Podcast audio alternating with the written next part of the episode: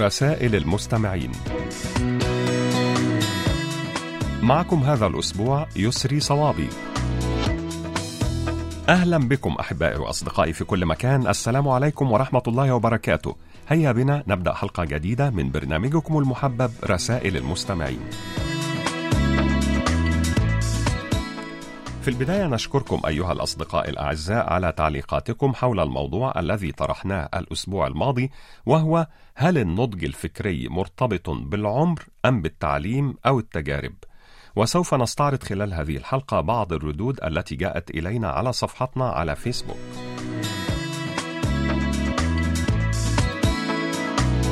اكتبوا لنا أيها الأصدقاء على صفحة القسم العربي على فيسبوك وأيضا إذا كان لديكم مقترحات بأفكار ترغبون في مناقشتها عبر البرنامج أرجو منكم إرسالها إلى بريد القسم العربي أو إلى ركن رسائل المستمعين.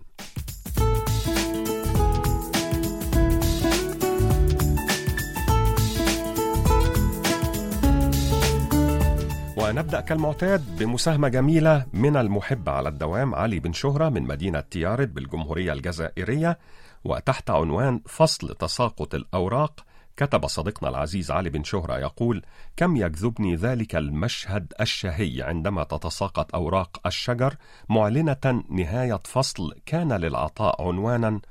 أوراق صفراء وبنية تتساقط في كل مكان.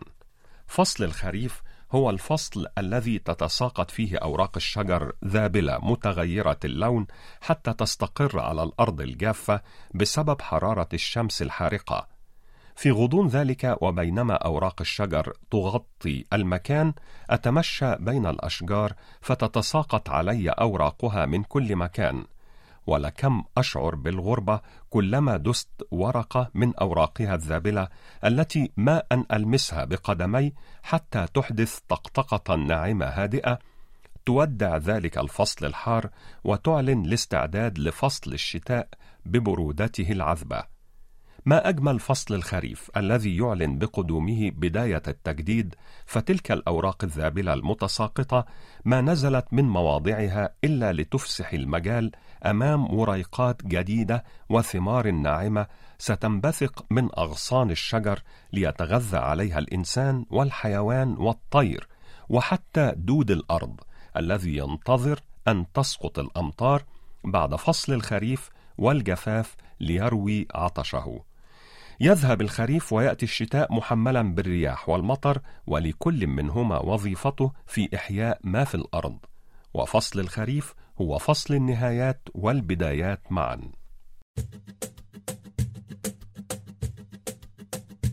أنا ولا عارف أنا مالي ولا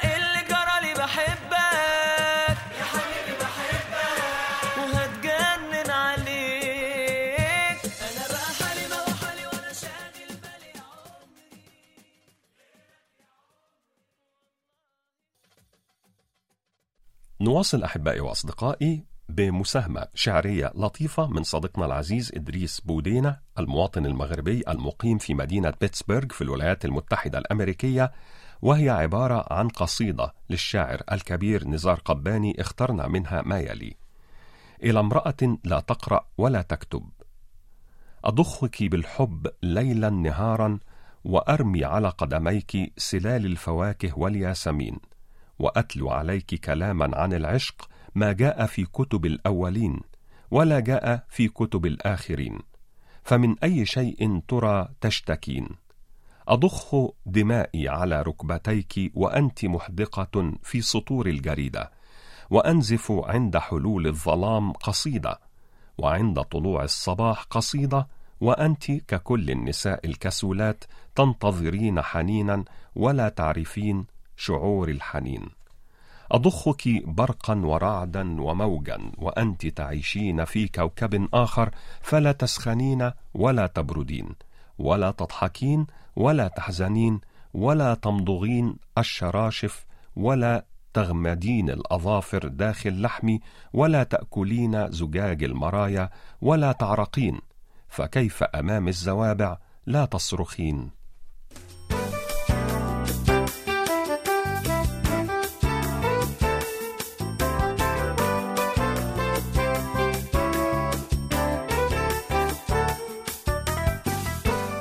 نواصل أحبائي مع مساهمة من صديقنا العزيز جمال عبد الله وعنوانه صندوق بريد 14 بنان 5025 الجمهورية التونسية وتحت عنوان طرائف عالمية كتب يقول في بنجلاديش الطالب الذي يغش في الامتحان يسجن.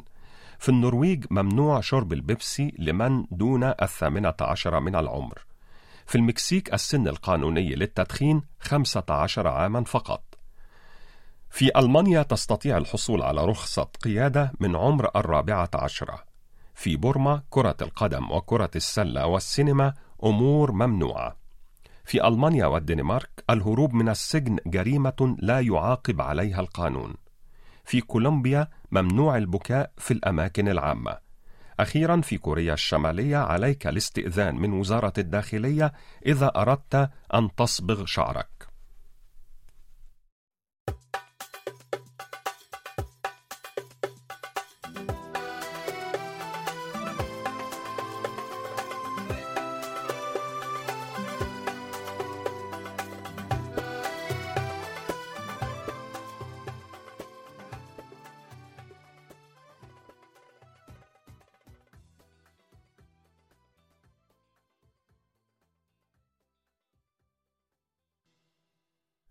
معنا الآن أحبائي وأصدقائي مساهمة صحية مفيدة جدا من مستمعتنا وأختنا العزيزة رسل عبد الوهاب من الجمهورية العراقية وتقول تحتوي الفاكهة على مجموعة من الفوائد الصحية المختلفة لكن شرب عصير الفاكهة قد لا يكون بنفس القدر من الفائدة. لذلك يوصي الأطباء دائما بتناول الفاكهة الكاملة بدلا من عصيرها.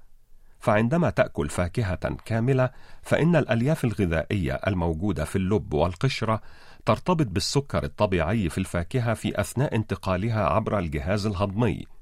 وهذا الإجراء الملزم يجعل الأمر أكثر صعوبة ويستغرق وقتا أطول لامتصاص الجسم للسكر. نتيجة لذلك يتراكم السكر من الفاكهة في دمك بمعدل أقل وأبطأ إذا أكلت الفاكهة كاملة مما إذا شربت عصير الفاكهة مباشرة.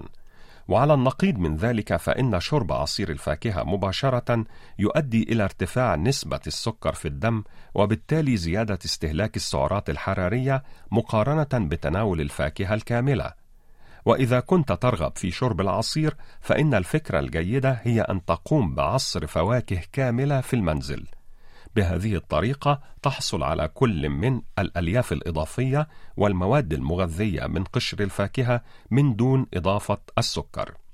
بالإضافة إلى ارتفاع مستويات السكر في الدم قد يؤدي عصير الفاكهة إلى إتلاف الأسنان.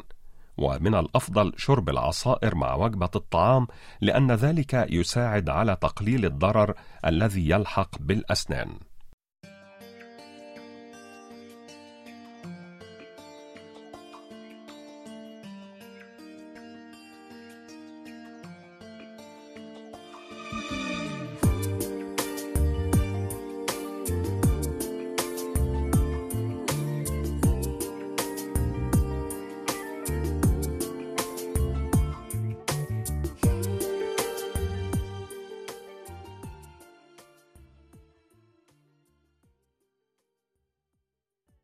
نواصل أحبائي وأصدقائي مع صديقنا العزيز محمد السيد عبد الرحيم عنوانه شارع الشوشة مركز الحسينية الرقم البريدي 44 654 محافظة الشرقية جمهورية مصر العربية وتحت عنوان الكلمة قد تغير تفاصيل حياتنا كتب يقول يروى أن أحد الملوك رأى حلما في منامه بأن كل أسنانه تكسرت وسقطت فأمر بإحضار أحد مفسر الأحلام وقص عليه رؤياه فقال المفسر أمتأكد أنت؟ فقال الملك نعم.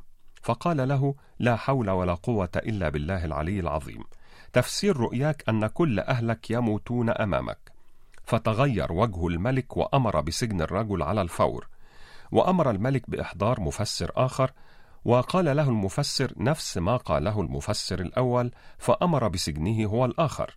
وأمر بإحضار مفسر ثالث وقص الملك عليه رؤياه فقال له أمتأكد أنت أيها الملك أنك حلمت بهذا؟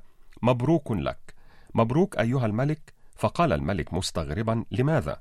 فقال المفسر مسرورا تأويل رؤياك أنك ستكون أطول أهلك عمرا. فقال الملك مستغربا هل أنت متأكد؟ قال بلى. فسر الملك وأهداه هدية كبيرة. والمقصود من هذه القصة هو أن الكلمات يجب أن ننتقيها ونختارها ونلفظها بدقة لأنها قد تغير تفاصيل حياتنا وحياة من حولنا.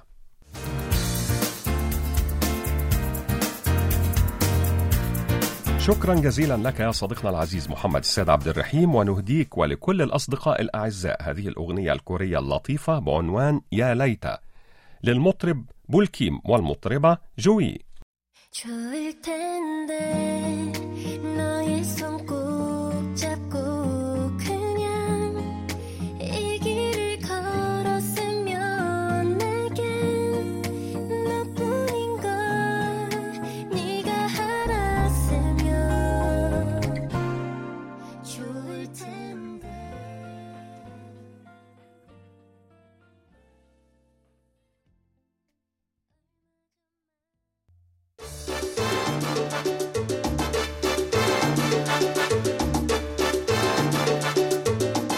الآن إليكم أحبائي وأصدقائي بعض الردود السريعة عن رسائلكم. أحبائي وأصدقائي أدعوكم جميعا لإرسال تسجيلاتكم الصوتية التي تحتوي على مساهمات أو أشعار أو كلمات كتبتموها بأنفسكم أو مقترحات أو أفكار أو أي رسالة تريدون توصيلها عبر البرنامج. مشكور يا مستمعنا الوفي أبو علي مؤمن من الكاليتوس بالجزائر حيث تقول لن ترضى عن نفسك ما دمت لم تتعرف على نفسك. واعلم أن العجوز هو العاجز عن إنجاز ما يسعده صديقنا العزيز قوميدي محمد عنوانه أغبال دائرة قرايا ولاية تيبازا 42035 الجمهورية الجزائرية نشكرك على هذه الكلمات الجميلة بالصبر واليقين تنال الإمامة في الدين. الرضا باب الله الأعظم وجنة الدنيا وبستان العارفين.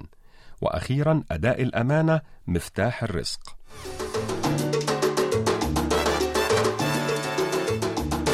ونشكرك يا صديقتنا المخلصة الصديقة أوج. شيماء من العاصمة العراقية بغداد على هذه الكلمات لا تعلم أو لا تعلم الناس ولا تثقفهم ولكن أرهم سبيل التعلم وأرشدهم لطرق التثقف وحفزهم على التدبر والتفكير ولا تشجعهم على الحفظ والتلقين. اخلق جيلا من المفكرين ولا تخلق جيلا من التابعين.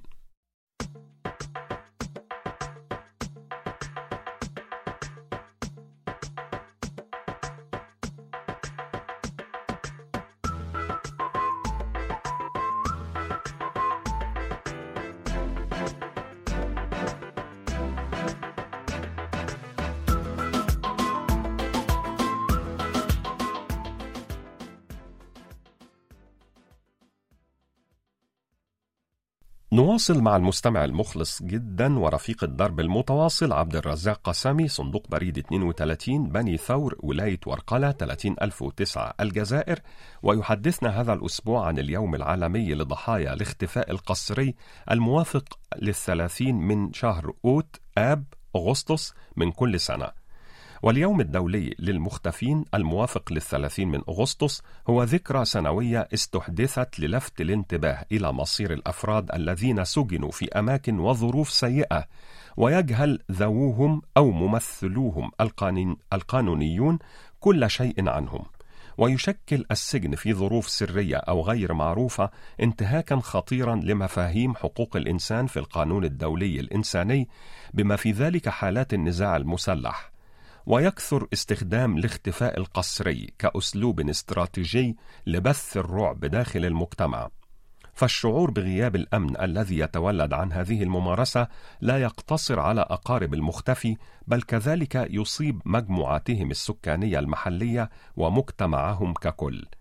وقد أصبح الاختفاء القسري مشكلة عالمية ولم يعد حكرا على منطقة بعينها من العالم.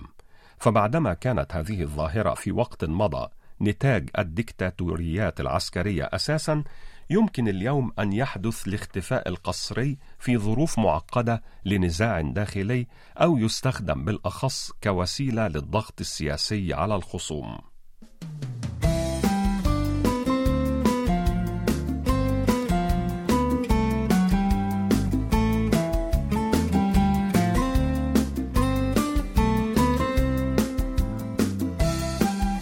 أصدقائي وأحبائي مستمعنا العزيز حمزاوي محمود حمزاوي من جمهورية مصر العربية أسوان صندوق بريد 279 أرسل إلينا مساهمة عن السحر في مصر القديمة ويقول هناك عشرات المؤلفات الأجنبية التي كتبت عن السحر في مصر القديمة ولكن عموما يعتقد أن هناك نوعين من السحر عند الفراعنة السحر الأبيض وهو السحر الوقائي أو الدفاعي النافع والسحر الأسود وهو السحر الضار السلبي الذي قد يأتي على شكل لعنات وتعويذات. يستخدم السحر الأبيض عادة بهدف الشفاء أو الحماية، وقد يمارس أيضا لإلقاء تعويذات الحب وحماية الأطفال الصغار أو النساء في أثناء الولادة أو مرافقة شخص ميت أو يحتضر في رحلته عبر العالم الآخر وفي الوقت نفسه قد يلجأ بعض الأشخاص إلى استخدام السحر لأغراض مؤذية حيث يوجهه المرء ضد أعدائه في شكل لعنة أو تعويذة. وبعض الباحثين يعتقد أن الفراعنة عرفوا السحر قبل أن يعرفوا الكتابة، ولكن لاحقا استخدمت الكتابة الهيروغليفية لتحقيق النتائج المرجوة من السحر، وقد ارتبط السحر ارتباطا وثيقا بالكتابة منذ أن عرفه الكهنة من خلال دراسة النصوص المقدسة القديمة وقراءة العزائم والتعويذات.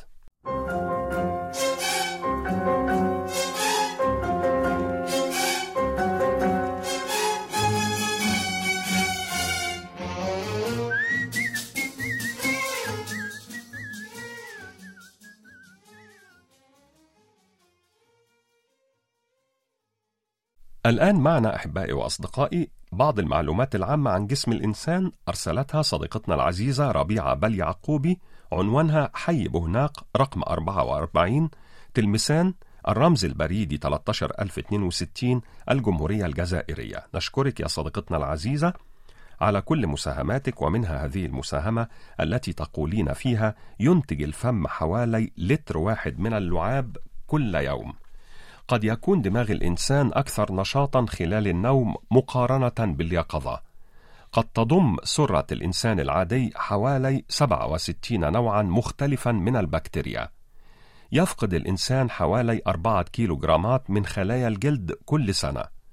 لا يمكن للإنسان ظرف الدموع قبل أن يبلغ شهرا واحدا من العمر. تعتبر الرئة اليسرى أصغر بنحو 10% من الرئة اليمنى. يشكل الدم 8% من وزن جسم الإنسان. ينبض قلب الإنسان تقريبا 115 ألف مرة خلال اليوم ويمكنه الاستمرار بالنبض حتى ولو تم فصله عن الجسم. لا تستمر خلايا القلب بالانقسام والنمو، لذلك لا يصاب القلب بالسرطان إلا في حالات نادرة جدا.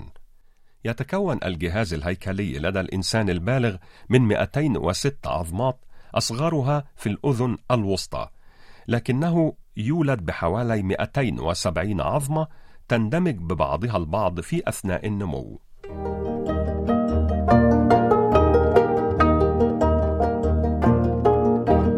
قضية الأسبوع وموضوعنا هذا الأسبوع هو هل النضج الفكري مرتبط بالعمر أم بالتعليم والتجارب؟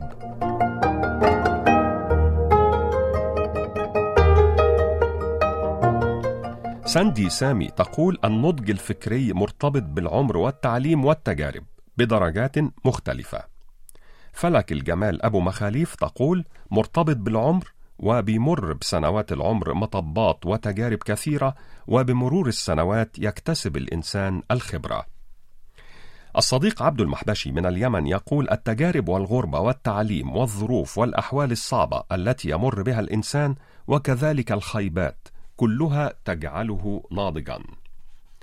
أحمد عبد الرحمن يقول النضج الفكري هو وصول العقل إلى الوعي والإدراك بأمور الحياة والبيئة المحيطة والمتغيرات والتعامل معها بحكمة وبصيرة.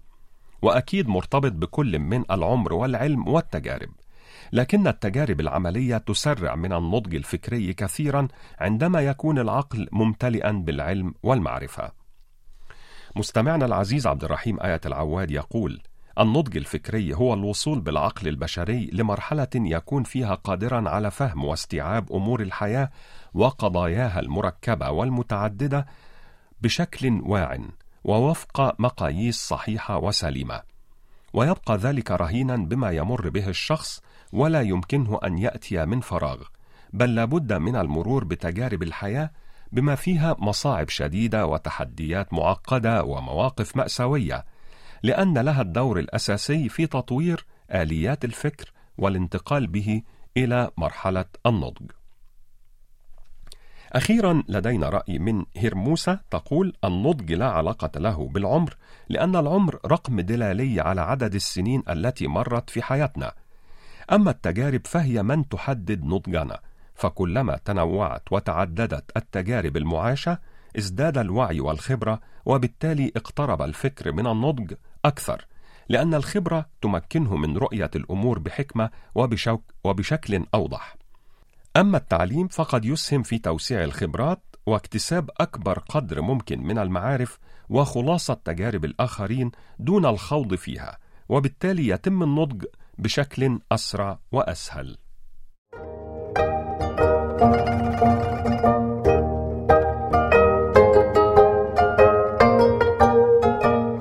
نشكركم أيها الأصدقاء الأعزاء على كل مشاركاتكم القيمة وننتظر منكم المزيد من المشاركات المفيدة والجميلة وسوف نواصل معكم بعد قليل.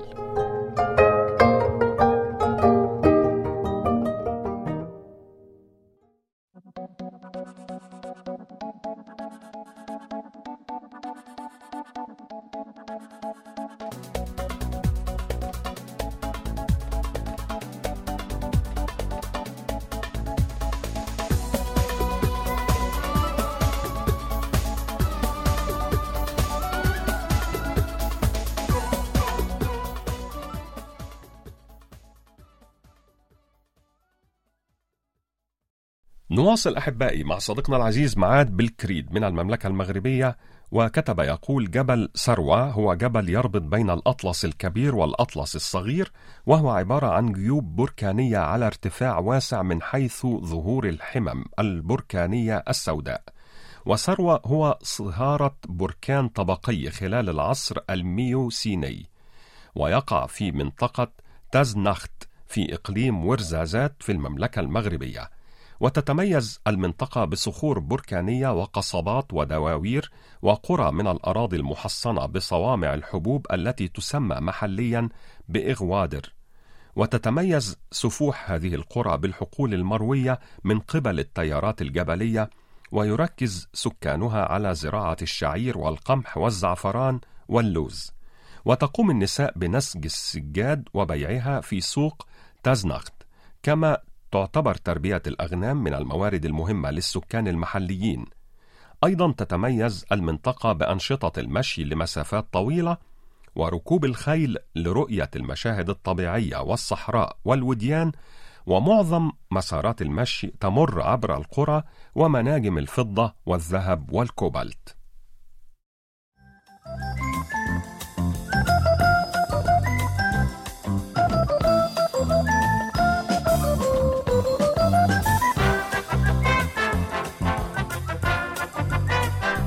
الآن أحبائي وأصدقائي نختتم حلقة هذا الأسبوع مع مساهمة جميلة كالمعتاد من صديقنا ومستمعنا العزيز عمر حربيط العوني عنوان صندوق بريد 108 المونستير 5060 الجمهورية التونسية.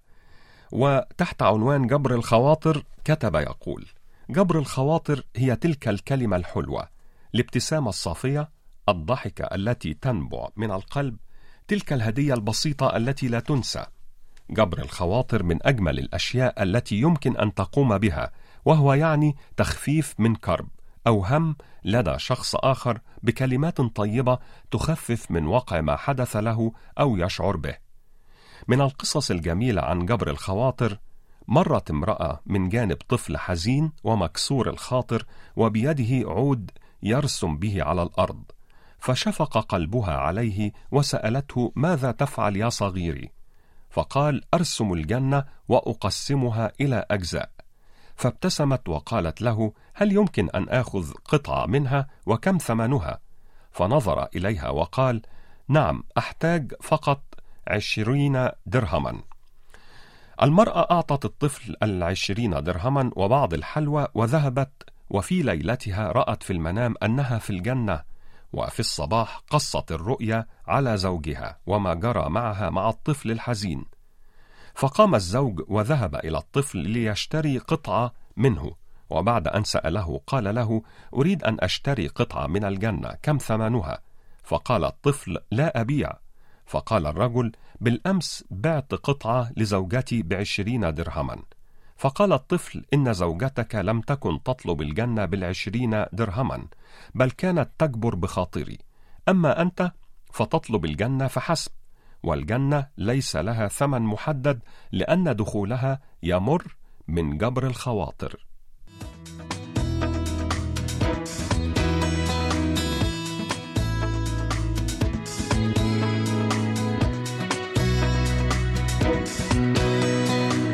هكذا أيها الأحباء نكون قد وصلنا وإياكم إلى ختام حلقة هذا الأسبوع من برنامجكم المحبب رسائل المستمعين.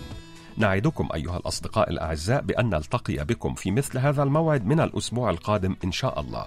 وحتى ذلك الحين إليكم تحيات مخرجة البرنامج قمر كيم يونغ وهذه تحياتي يسري صوابي.